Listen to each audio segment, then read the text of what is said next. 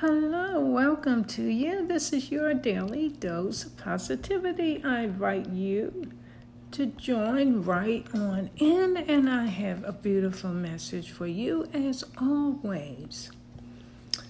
Always put your hope in God. And this is a scripture from Hosea 12 6.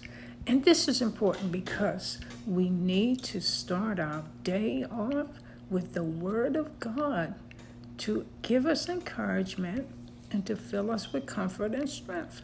So today, may your choices reflect your hopes, not your fears.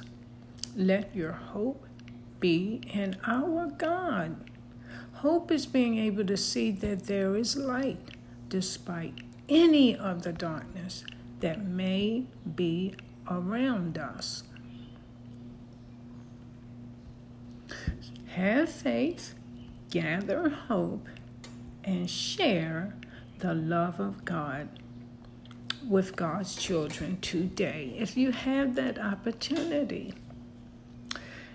If you only carry one thing throughout your entire life, let it be hope in our God. Let it be hope that better things are always ahead for you when you have God in your life. And let it be hope that you can get through even the toughest of times.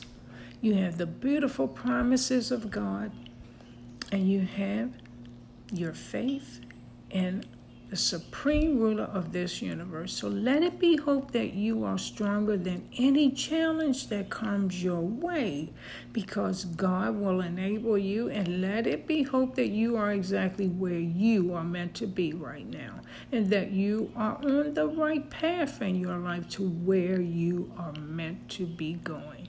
Because during these times, hope will be, hope in God will be the very thing that will carry you through in your life.